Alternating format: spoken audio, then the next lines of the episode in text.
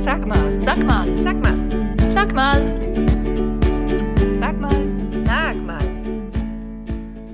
Hallo, ich heiße Marianne und bin Vermittlerin im Alimentarium. Danke, dass ihr wieder dabei seid auf Sag mal, dem Mini-Podcast des Alimentarium, dem Ernährungsmuseum in Vevey. Heute geht es ins ganz Große. Wir fahren in die Unendlichkeit des Alls, um die Frage des 17-jährigen Benno zu beantworten. Er möchte gerne wissen, was essen Astronauten? Sinus x minus 10, 9, 8, 7, 6, 5, 4, 3, 2, 1, 0.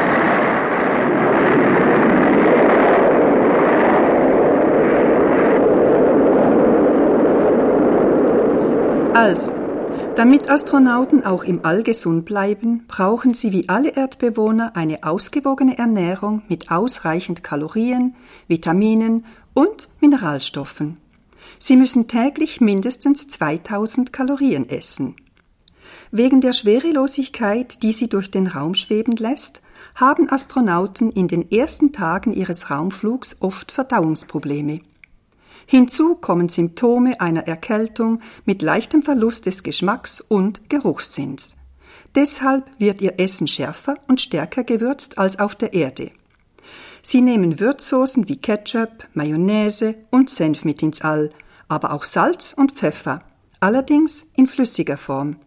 Denn Pulver und Krümel dürfen nicht an Bord eines Raumschiffs, weil sie davon schweben, sich in der Luft verbreiten und gefährlich werden können.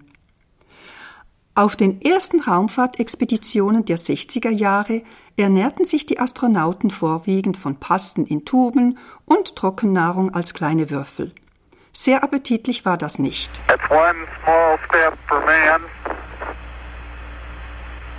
Man. Dank dem Fortschritt in Ernährung und Ernährungswissenschaft sehen heutige Raumfahrtmenüs ähnlich aus wie Gerichte auf der Erde.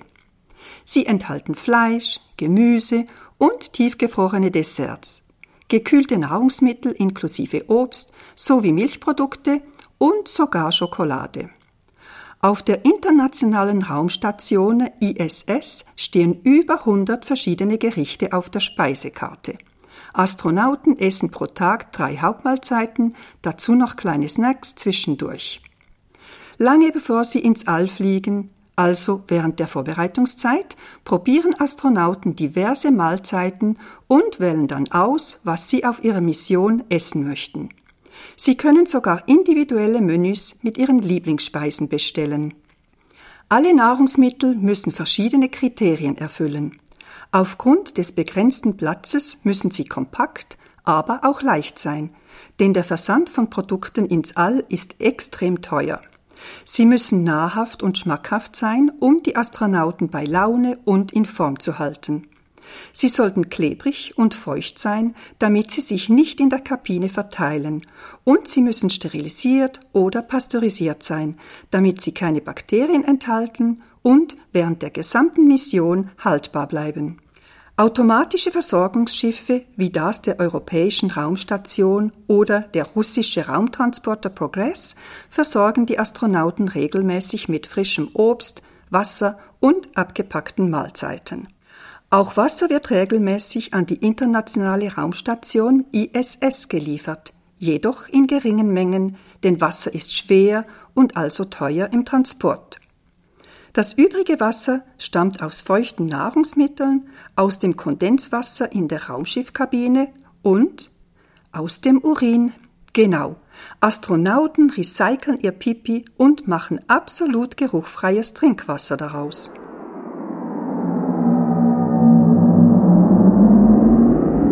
Wenn auch du wie Astronauten essen und Weltraumrezepte kochen möchtest, dann schau doch mal ins Astronautenkochbuch, das Charles Bourlon, ein Veteran der NASA, mit dem Wissenschaftler Gregory L. Vogt geschrieben hat.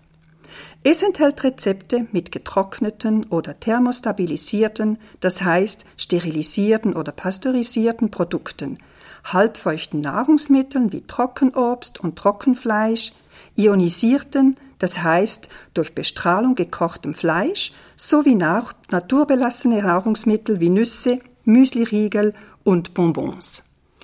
Und wenn du selber Astronautennahrung essen möchtest, dann kannst du sie an Verkaufsautomaten im internationalen Flughafen Domodedowo in Moskau kaufen.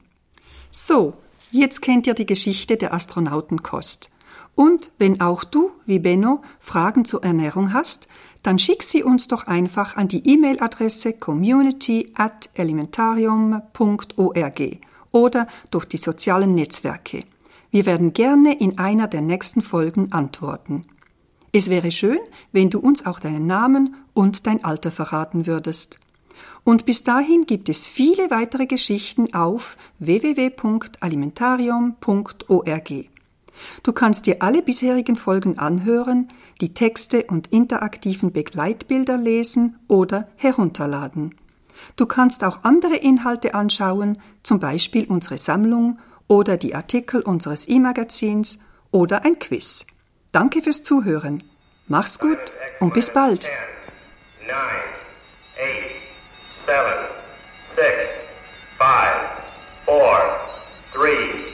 Two, one, zero.